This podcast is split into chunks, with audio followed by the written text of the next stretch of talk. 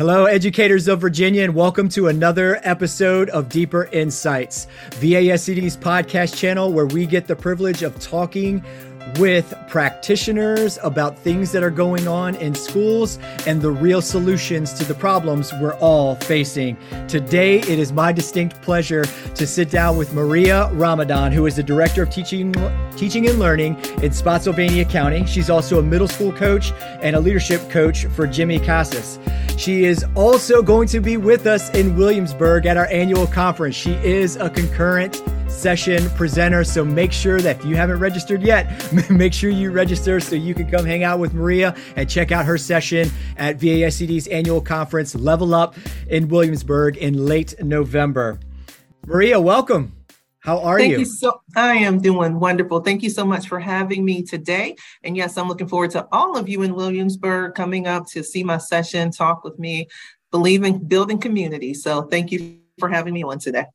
Awesome. I, I'm so grateful um, for for your time. VASCD appreciates you giving up uh, some of your valuable time just to talk with us today. I, I know we're going to get into it a little bit later about connection and, and relationships um, as we talk, but I, I, think it's important for us as an audience to build to to build a connection and almost a relationship with you. So when I ask how you are, I really want to know, and and we really want to hear, like giving given the you know what's going on in your world, uh, whether professionally or personally. How are you? How are you showing up today?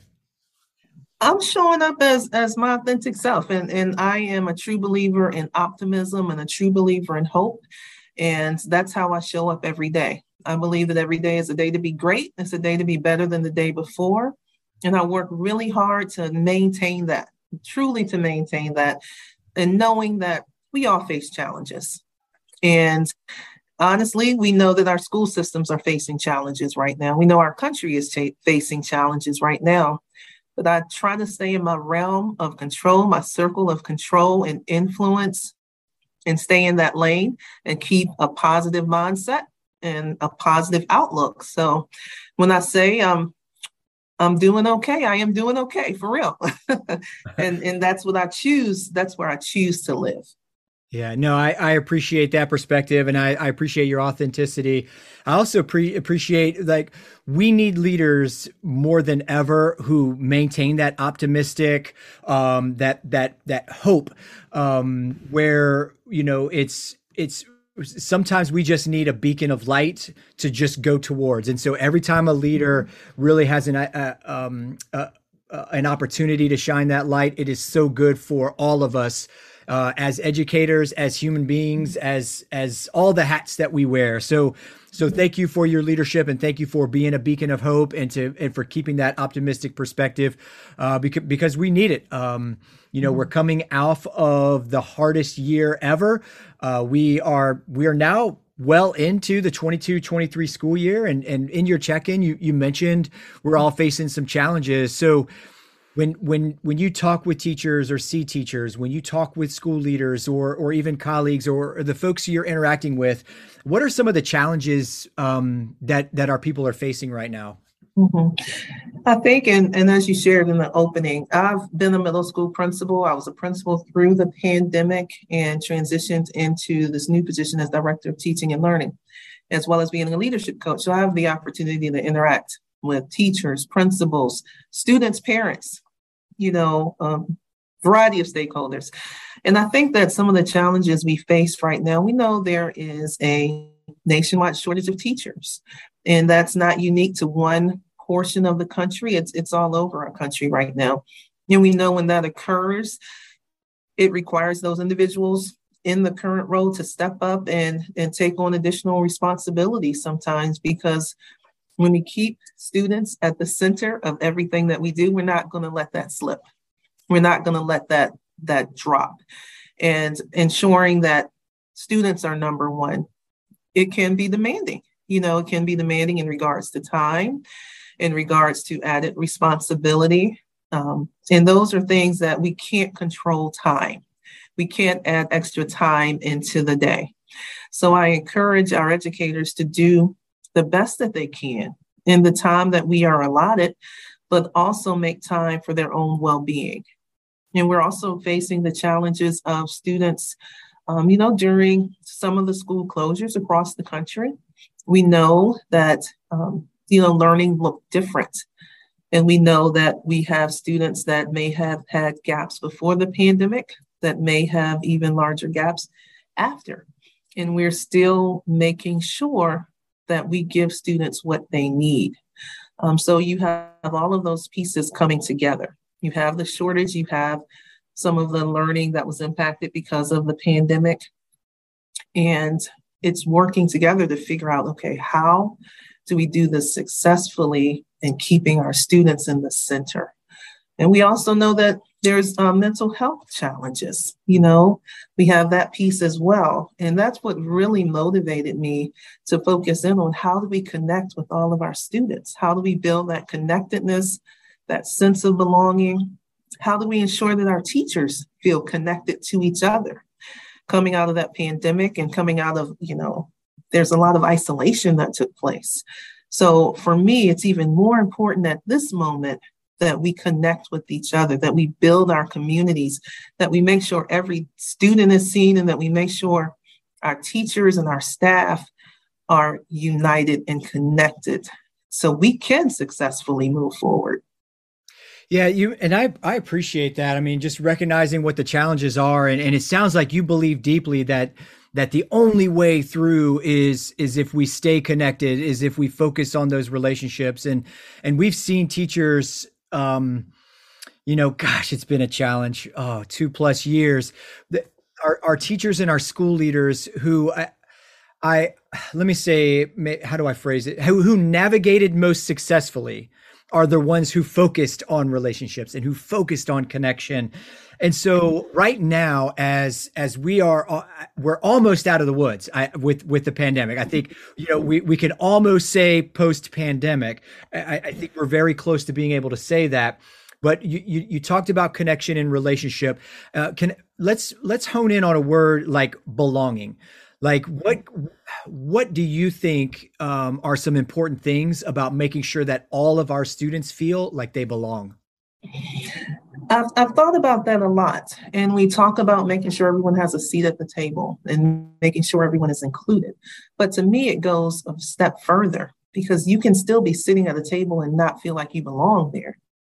So it's it's how do we make sure that student or staff or in any relationship you're in make sure that that person seems sees or that person is heard and seen and valued. I think that's how you make people feel like they belong. You hear their voice, you acknowledge what they're saying, you you just engage in a way that says, I see you, I'm interested in you, I want to know who you are, I want to know what you need. It's not enough to say, come sit here, come sit at the table beside me. Now that you're here, let me know who you are. And to me, that's what belonging is. It's that sense of, yes, I have a place here. I'm seen, I'm heard, I'm valued, and I, am appreciated for what I bring.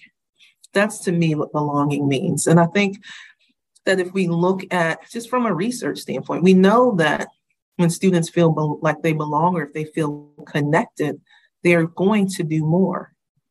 They're going to do more. If you have a staff member or a teacher or anyone, when they feel like they are connected and they belong, they're going to go that extra mile. Um, so I think it's important for for many reasons, and um, that that's one of my passions is making sure everyone knows that they belong at that table. They just don't have a seat there.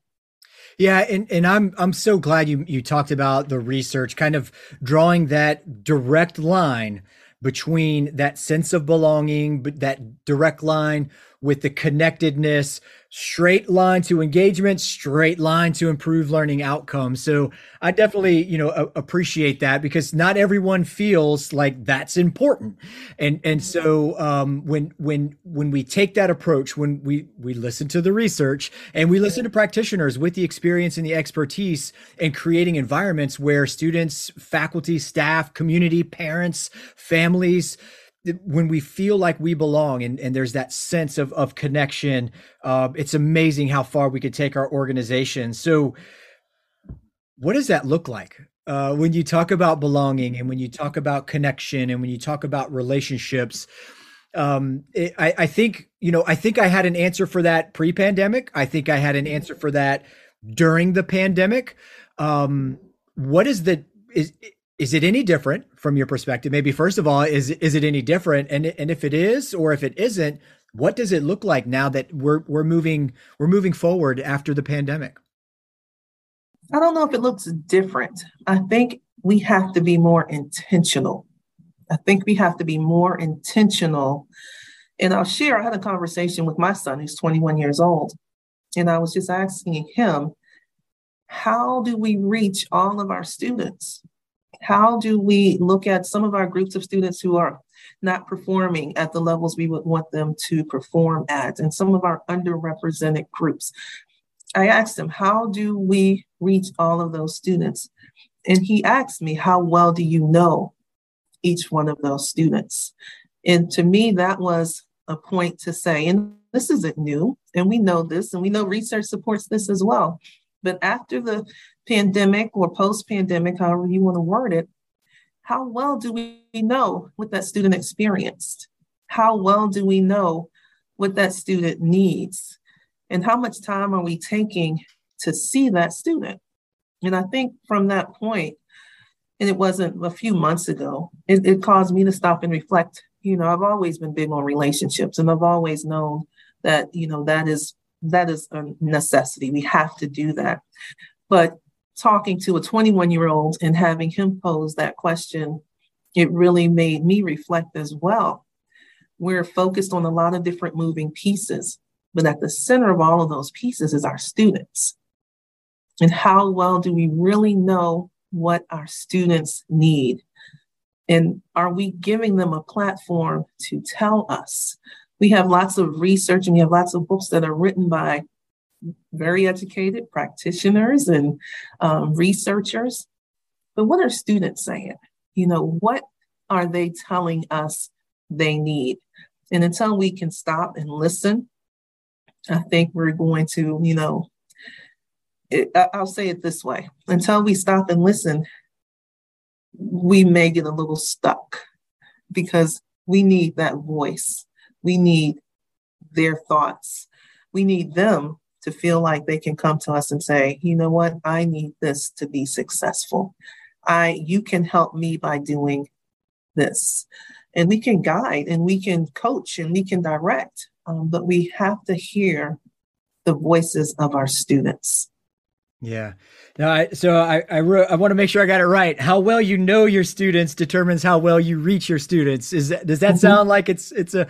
I might mm-hmm. have to tweet that out. That's good. That's awesome. I, yes. I appreciate that mm-hmm. from from the mouths of your from the mouth of your son. Mm-hmm. Um, I, I, love it. So I, you know, I, I want to live in that space for just a little bit because one thing that has you know, as the executive director of VASCD, one of my jobs is to make sure that I'm I'm uh, putting programming in place that allows teachers and and school leaders and division leaders to improve their craft so that mm-hmm. they can meet the demands of modern learners.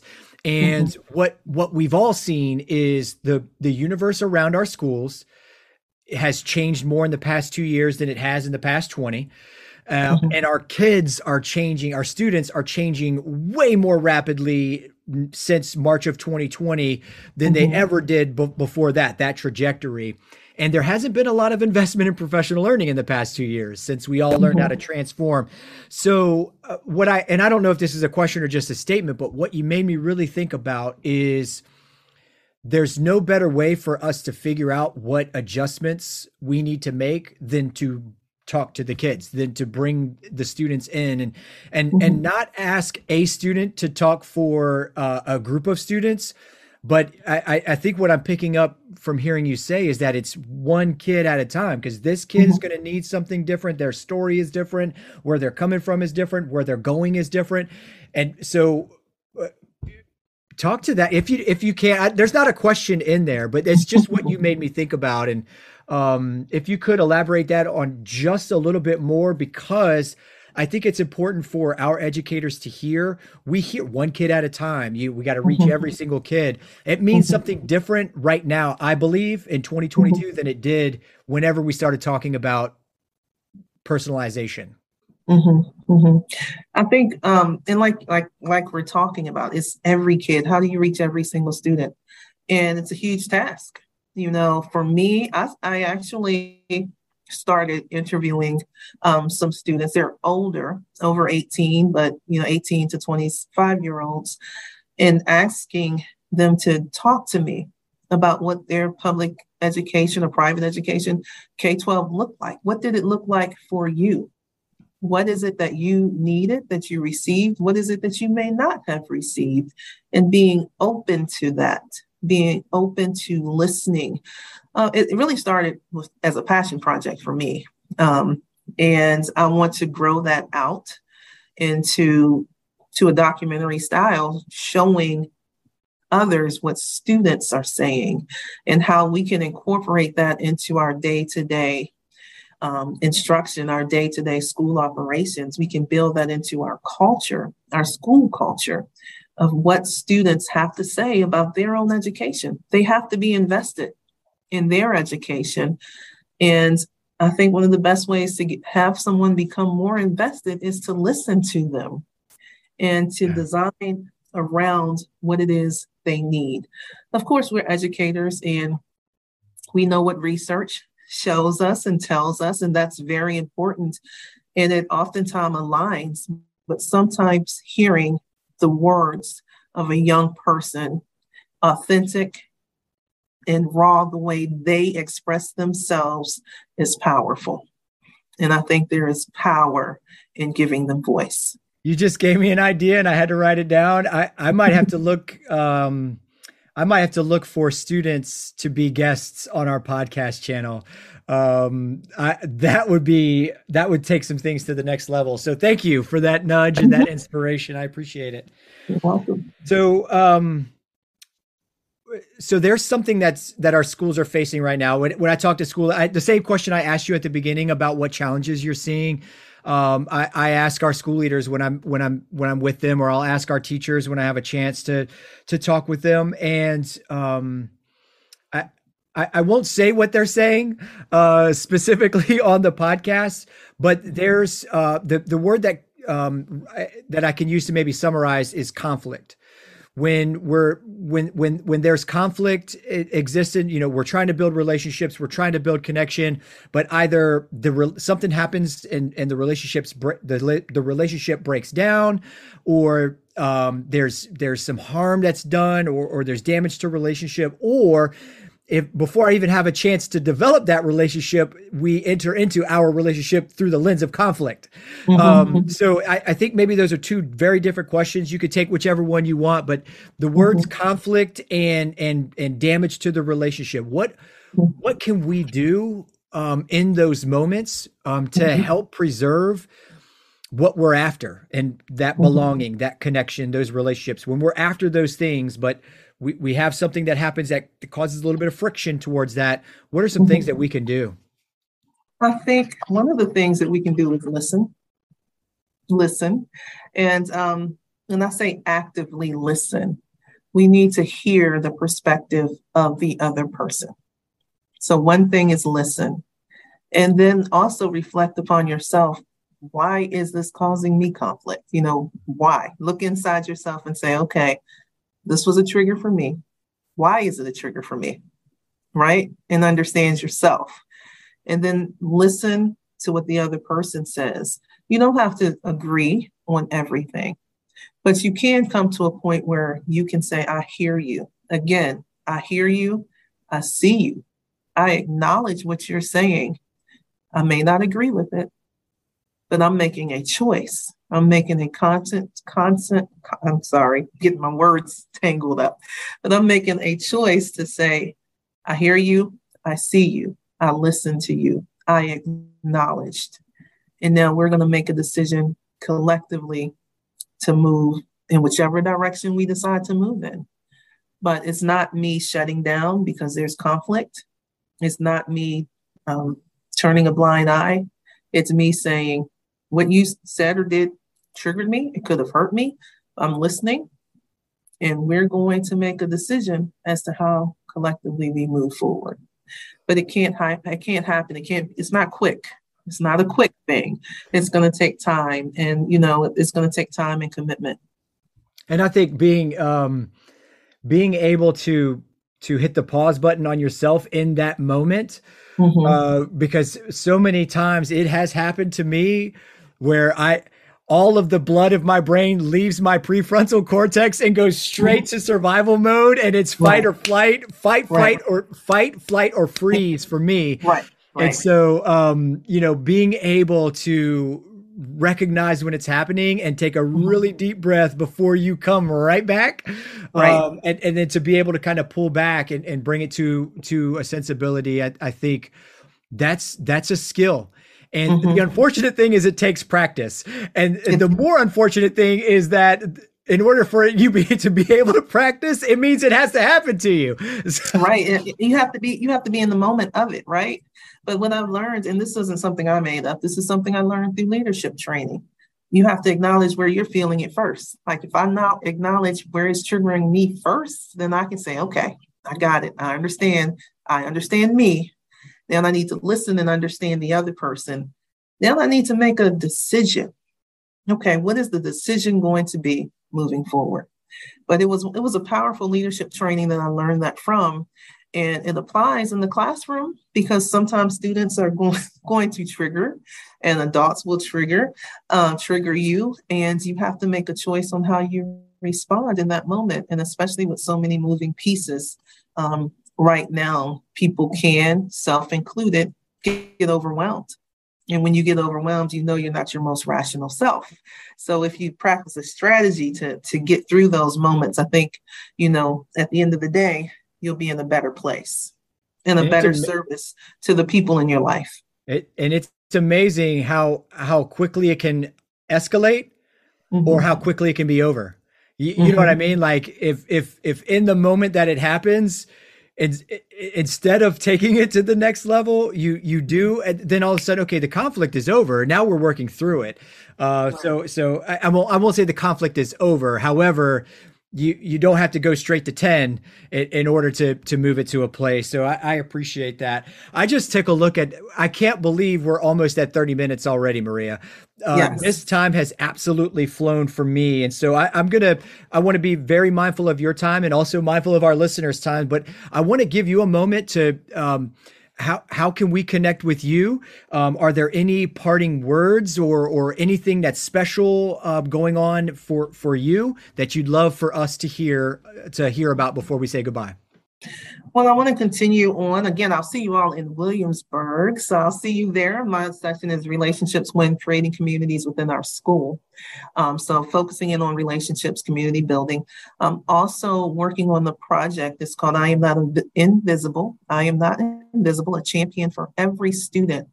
And as I talked about earlier, I'm looking to talk to young adults and uh, give them voice as to how we as educators can continue to create the best possible environment for every single one of the students that come across our path, or just the young people in our life in general. How we can set them up for success, because that's our ultimate goal set each student up for success. It may look different for different students, but at the end of the day, that's our common ground. Um, you can reach me. I'm on Twitter I'm on Twitter as Maria Ramadan. So, so feel free to reach me on Twitter. Um, shoot me um, a message. I'll get back with you. I love to have community in my life. I love to, to hear and understand and learn from individuals from all over the country because we ultimately are in this together. We can't do it by ourselves. We cannot work in isolation, and our students deserve the very best. So, thank you for the opportunity opportunity, just remember connect, make sure students feel like they belong. Reach out, ask questions, and get to know those young people in your life. They are they are our future. I know it sounds cliche, but they truly are our future. And I know that together we can keep moving forward. So thank you for this opportunity. Thank you, Maria. I appreciate your time, your experience, your expertise. Uh, I'm I am inspired um, by you, so I, I know our uh, our friends listening in today will be inspired as well. So, thank you to everyone tuning in to Deeper Insights. It has been my pleasure to speak with Maria Ramadan. Uh, and we'll see you at the conference. Thank you. Yes. Thank you.